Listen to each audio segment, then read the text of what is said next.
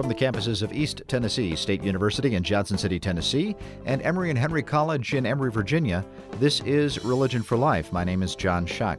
Iraq is now in the news, especially with the advances of the Islamic State. And so I've decided to welcome back to the program Thomas Hill. He's a professor at New York University. He's a peace-building practitioner and researcher with a decade of experience focusing on Iraq. In partnership with the University of Duhok, he is directing a two-year project at the Center for Global Affairs entitled Building Capacity of Iraqi Academics in Peacebuilding Instruction and Practice. Since two thousand three, he's made well over twenty visits to Iraq and has overseen design, development, and implementation of a series of interrelated research and educational projects focused on the development of sustainable peace in Iraq. He regularly works with the Iraqi Peace Foundation, a countrywide organization composed of university instructors, civil society activists, and other community leaders committed to strengthening a culture of peaceful conflict resolution throughout Iraq.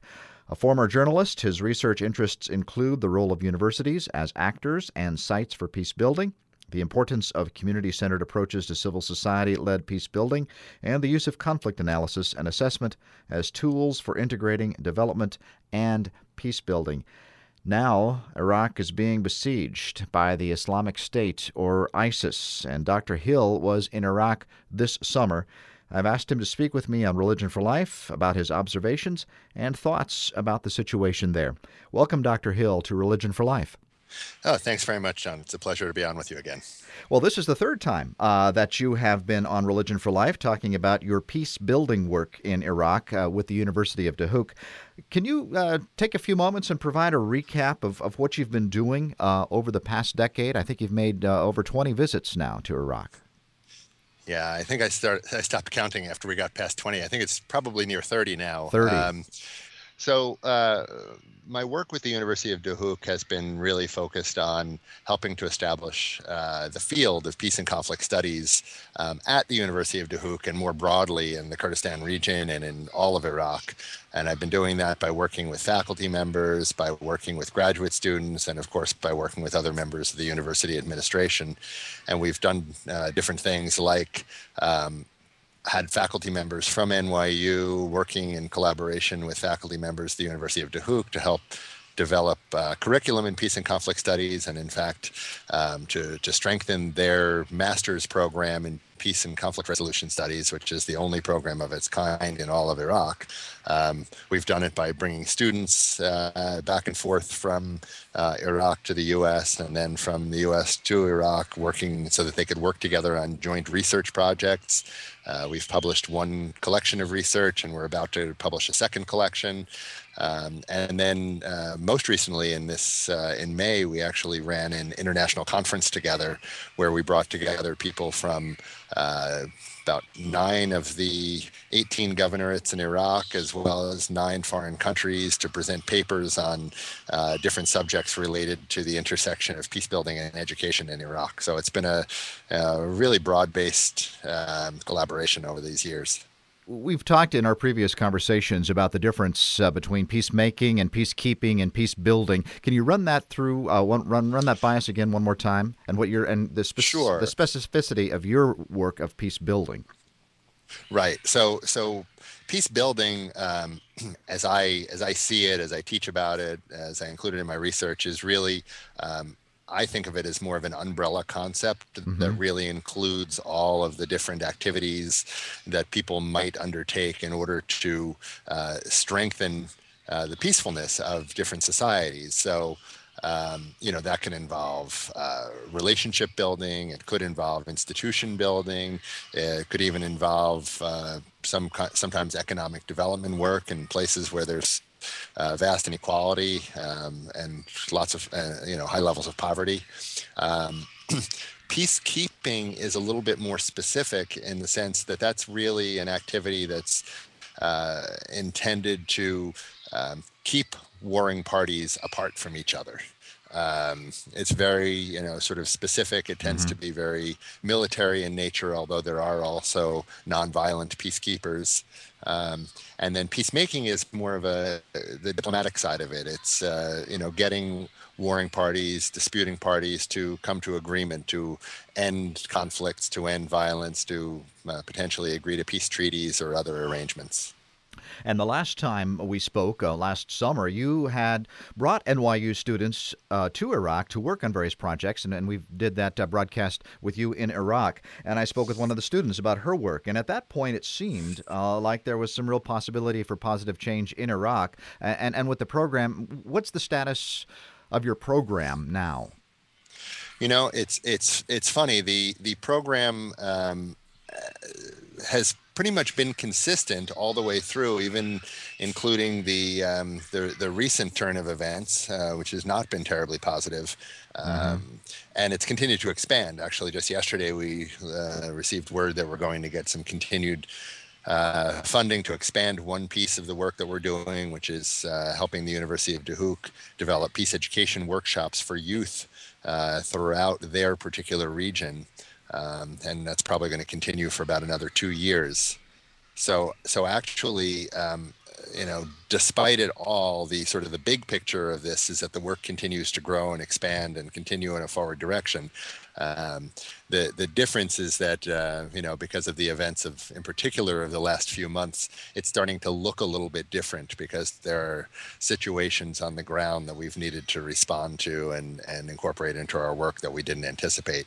One of which, of course, is the vast, vast displacement of population uh, um, now from the from the Mosul area up into Duhok, uh, where hundreds of thousands of people have you know have fled um, seeking safety, and that has changed the dynamics in the community pretty significantly. There are, you know, schools that are uh, quite overcrowded now, being used even as places for people to uh, to live temporarily. Um, it's having an economic effect in terms of people seeking work who uh, are sort of, let's say, overcrowding the uh, the current the, the labor market, um, and there are tensions developing between uh, the host community, which on one hand has really been very welcoming to the people who've been forced out, but on the other hand is, I think, becoming a bit fatigued uh, with, with all of the the population displacement, which of course we have to remember has just been preceded by many many Syrians coming into the area um, because of the conflict in that country. So uh, it's I think people are being welcoming, but at the same time, the, the tensions are, are, you know, growing higher. Well, we've certainly heard and seen news reports uh, in America of horrendous atrocities, beheadings, uh, reports of ethnic cleansing. What did you see? Uh, you talked a little bit right just now, but what did you see there this summer in Iraq? Sure. So I was there most recently uh, uh, the first week of August, and um, my timing was... Uh, ah. Uh, I don't know, fortunate or unfortunate, depending on how you look at it. I arrived the, the very day that uh, the Islamic State uh, militants took over the town of Sinjar, um, which was the Yazidi town um, that was, uh, you know, led to a, a mass exodus of the Yazidi from there. Mm-hmm. Um, and so I, of course, did not go to Sinjar or anywhere close to it, but you know, I was probably about two hours driving from it in Erbil and Duhok. And what I did see was, um, you know, vast numbers of people who had been displaced from their homes. I had the opportunity to visit with a group of the Yazidi uh, one night because a colleague of mine who is Yazidi was helping in the relief effort. Um, and he felt any visit from any international person would be welcomed just so people there knew that Uh, their story was getting out of their community. Mm-hmm. Um, so I spent one evening to go uh, see uh, some of the individuals there and the families for a couple of hours. And it was absolutely heartbreaking. I mean, people who had walked for uh, the better part of twenty-four hours out of Iraq into Syria, back into it uh, over a different border in Iraq, um, had left with very, very short notice, left behind their homes. In some cases, had been separated from family members. In other cases, had had the women, um, family members taken from them, kidnapped. Uh, I had uh, gentleman telling me that women and their families had been kidnapped and taken to Syria uh, to serve as, uh, you know, essentially brides to the uh, some of the ISIS fighters. Um, this was all supposition. At this point, there was very little that was actually known.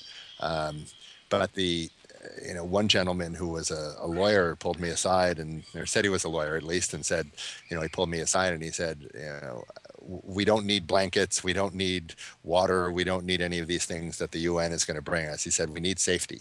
Hmm. And, um, you know, of course, it was a little unclear how that was going to happen. I mean, at that moment, they didn't know if this, uh, you know, group that had forced them from their homes was going to continue to push further north and whether they were going to continue to need to be on the run. Um, during those few days, at least, they were living in community centers in this town just outside of Duhok. Um, and then a few days later, I was in um, uh, Ankawa, which is the uh, Christian enclave that's just outside of Erbil, about two hours away from Duhok. And this is a, you know, a really uh, ancient community of both Assyrians, mainly Assyrians, but also some Chaldeans. And um, it was unbelievable how many people there were. It was, you know, it's normally a very sleepy um suburb, there are shops. It's done well in recent years because the international community has come in and uh, bolstered some businesses, but really there were just, you know, the population seemed like it was doubled. The the church that's there, um, the courtyard of the church was just full of families who had camped out, had moved from uh, some of the uh, Christian villages that sit in this kind of no man's land between, you know, outside the Kurdistan region formally, um, but that had been relying on uh, the Kurdish, Kurdish Peshmerga for support and security. And um, the, the, tell, tell me what that, the Kurdish uh, the, so, the military, yeah, is that what that is? So, yeah, so the Kurdish um, areas, they have their own, um, you know, essentially military force that is um, at least legally integrated into the Iraqi army, but really operates quite separately. Mm-hmm. Um, and they're a militia essentially, and they, um, you know, they provide the security within the Kurdistan region, within the three provinces that make up the Kurdistan region.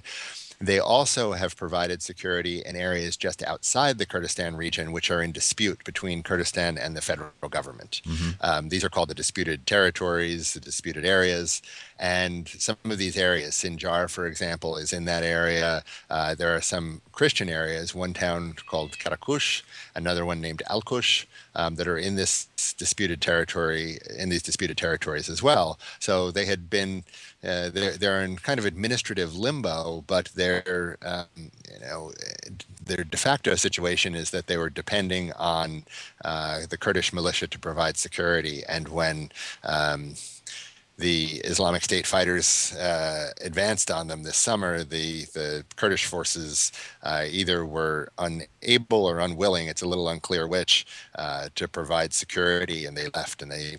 So as a consequence, a lot of these people had to flee. Mm. And these were from Yazidi areas like Sinjar, um, Christian areas, like I said, Karakush, Alqosh, um, really, really ancient Christian settlements.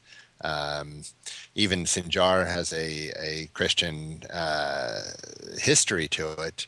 Uh, one of the uh, purported Tombs of Daniel, and you may know there are several, mm-hmm. um, is in, it's uh, it's outside of Sinjar, closer to Mosul, but um, it was reported that the uh, that the Islamic State fighters destroyed it. Uh, um, so you can understand that when these people were forced from their homes, they felt quite desperate, and they really saw that their, you know, some of their most sacred um, places were being destroyed. And uh, so what I ended up seeing was lots and lots of families, both Yazidi and Christian, who had taken refuge. Um, for the most part, they were in, you know, the ones I saw were in pretty good shape. They, they, you know, were, they were getting food, they were getting water, they were, um, you know, they had safe places to rest their heads, although, you know, it was August, they were sleeping outside, uh, many of them. Um, but, you know, the, the climate there uh, was appropriate for that. Uh, what if, if this had happened at a different time of year, um, the situation, situation would have been much, much different.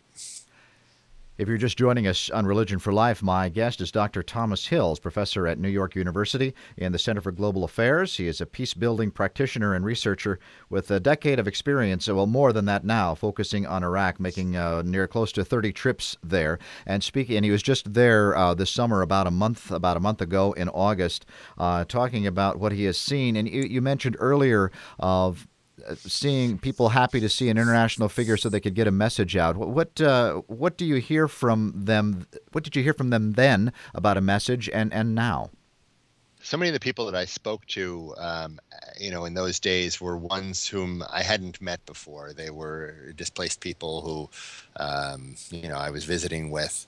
Uh, I remember at one point in, in the town I was where so many of the Yazidi had come, um, a group of young men, boys, teenagers, I guess they were, had gathered around me, and they were just kind of looking, trying to figure out, you know, what I was doing there. They knew I was foreign. They, somebody must have told them I was American. Um, and one of the boys who spoke a little bit of English just finally looked at me and he said, "Can you tell us anything that will give us some hope?" Hmm.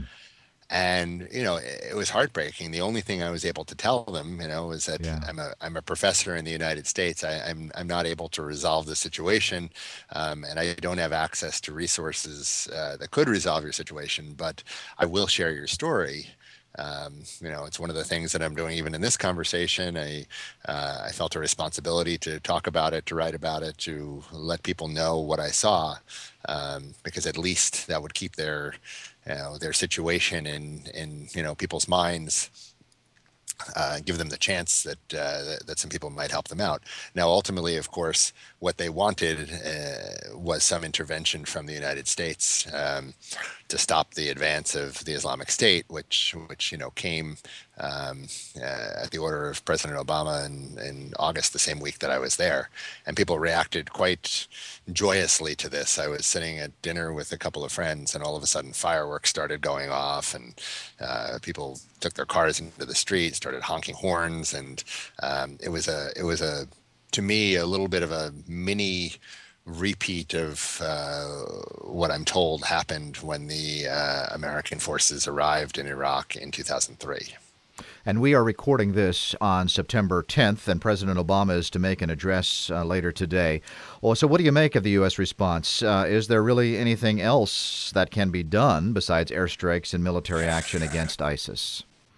Yeah, you know, it, it's been a complicated situ- situation for me personally, because I'm typically not in favor of any kind of military action in, in, in sort of the name of making or building peace. I typically find that uh, uh, those kinds of actions have quite the opposite effect. Uh, mm-hmm. In this situation, though, given the crisis, I don't know what else could have been done in order to, in particular, try to save those people who had left Sinjar, were up on Sinjar Mountain in, you know, one hundred twenty degree temperatures. Um, so I think that the the idea of airstrikes, limited airstrikes, um, at least in that crisis situation, made sense. Um, now, frankly, I think what the objective is, is to destroy mainly the military capabilities that the Islamic State has, much of which are, uh, you know, being provided by American equipment that was looted from Mosul when the Islamic mm-hmm. State took over that city in June. Um, so it's a it's a strange thing, but the Americans are actually uh, you know, going about trying to destroy American military equipment uh, more than anything else, which will degrade the, you know, military capabilities of uh, the Islamic State fighters. Um, and in that sense, I think that the United States seems to have a responsibility to do that, because frankly, uh, however this happened, um, Those those weapons did come from the United States originally. Uh, we provided them to Iraq. Um, whether we should have or shouldn't have is is you know up for debate. But certainly they should have been secured better than they were, and they were not. Um, so now getting them out of the hands of people who are terrorizing parts of the Iraqi population uh, seems to me like a good idea. Well, tell us a little bit. Let's talk about ISIS for a second. Uh, what is ISIS? Is ISIS a surprise? Um, uh, what is this organization and, and its and its goals and methods?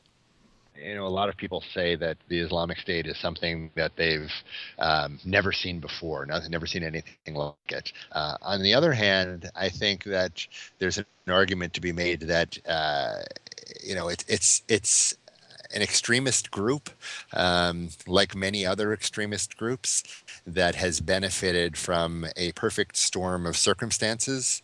Um, there, there's still a relative... small number of people, both operating in Iraq and Syria, who are, uh, it seems, who are who are um, you know, directly connected with the organization. Uh, what has happened, though, is they've been very effective at uh, uh, appealing to uh, marginalized populations who mm-hmm. have not been having their needs met or their voices heard by their governments.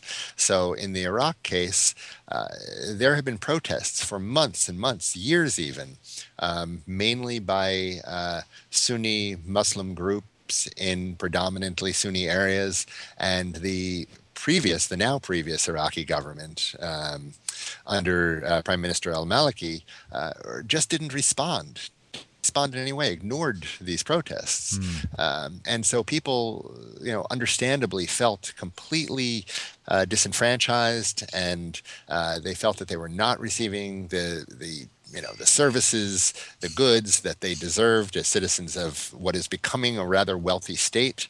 Um, and so when another alternative presented itself, people who said that they were going to represent them and somehow get back that which they had lost, uh, I, I think it's not such a surprise that they found some support in these communities.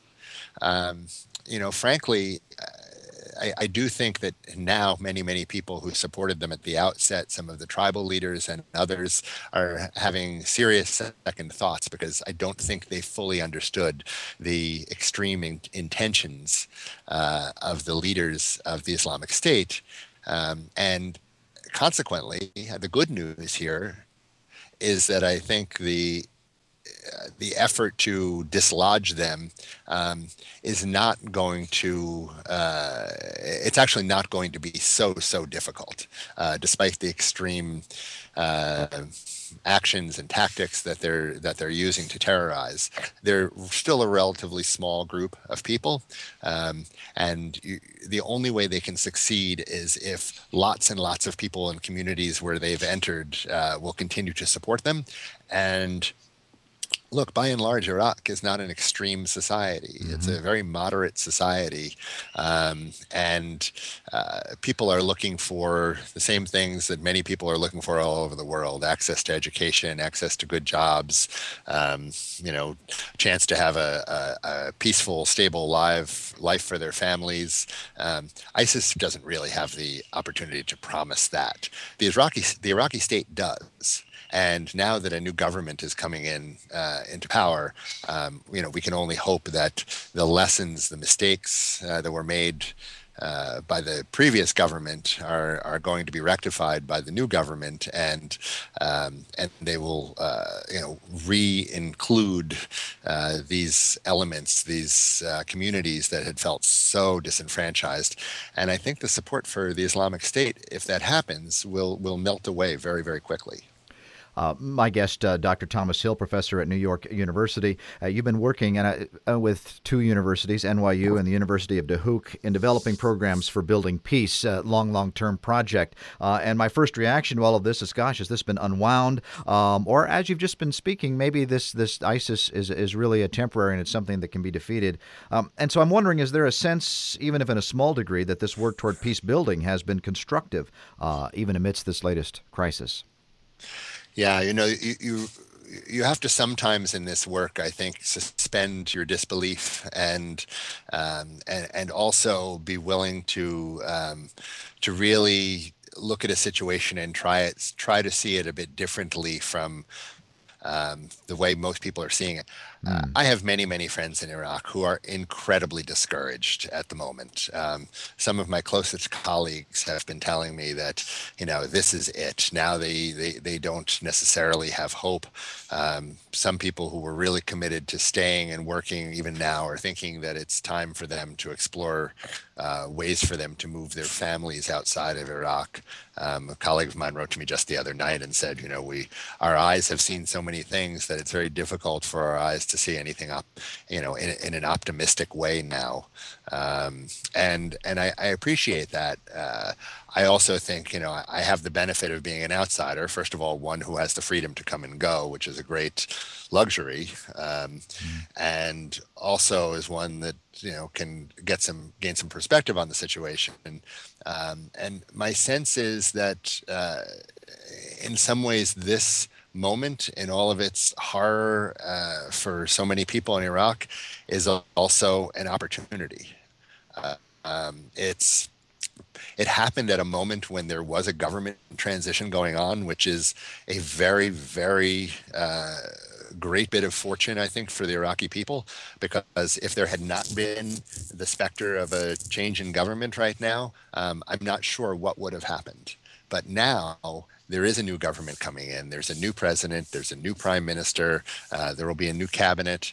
Um, and, you know, all the early signs are at least that these leaders understand they need to be far more inclusive uh, than the previous uh, government was. Now, if they go ahead and do that, um, it's obviously going to take some time to restore people's faith. Um, but if they do go ahead and do that, I think they have a chance to begin getting things on the right track.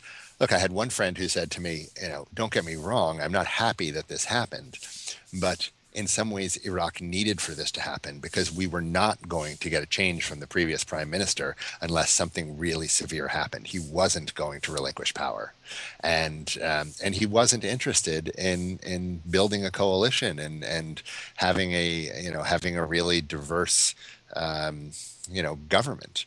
Uh, so hopefully, these new leaders who are coming in will be interested in that, and you know, in a very perverse sort of way. Uh, they can thank the Islamic State for providing this opportunity. We just have about a minute left, uh, Tom. What, what do you hope the international community can do, and, and particularly uh, the people of the United States?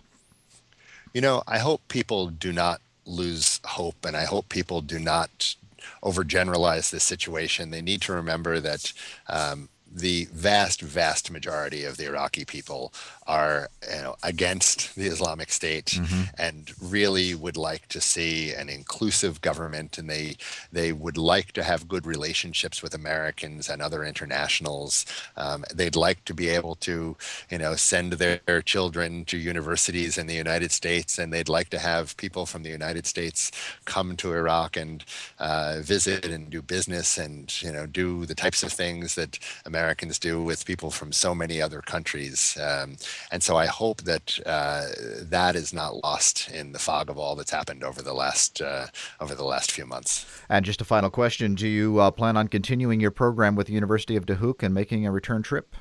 Yeah, we're uh, we're definitely continuing with the University of Duhok. Um, I'm uh, you know looking forward to uh, this peace education program that we're helping them put into place. Uh, that'll be for the next one or two years, working with youth from the area, helping them understand better um, nonviolent uh, approaches to the conflicts they face in their communities. And um, I'm very likely going back for some time in October. Tom Hill, professor at N Y U, the Center for Global Affairs, uh, with me today on Religion for Life. Thank you, Tom, for your perspective and for your good work. Thank you, John. It's always a pleasure. You've been listening to Religion for Life, a program at the intersection of religion, social justice, and public life. My name is John Shuck. I'm the minister of the First Presbyterian Church of Elizabethton, Tennessee. Our website is f p c elizabethton dot org.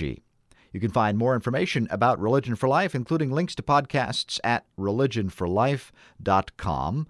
Like us on Facebook and follow us on Twitter. Hear us on iTunes. Religion for Life is co-produced by W E T S in Johnson City, Tennessee, and W E H C in Emory, Virginia. Be well.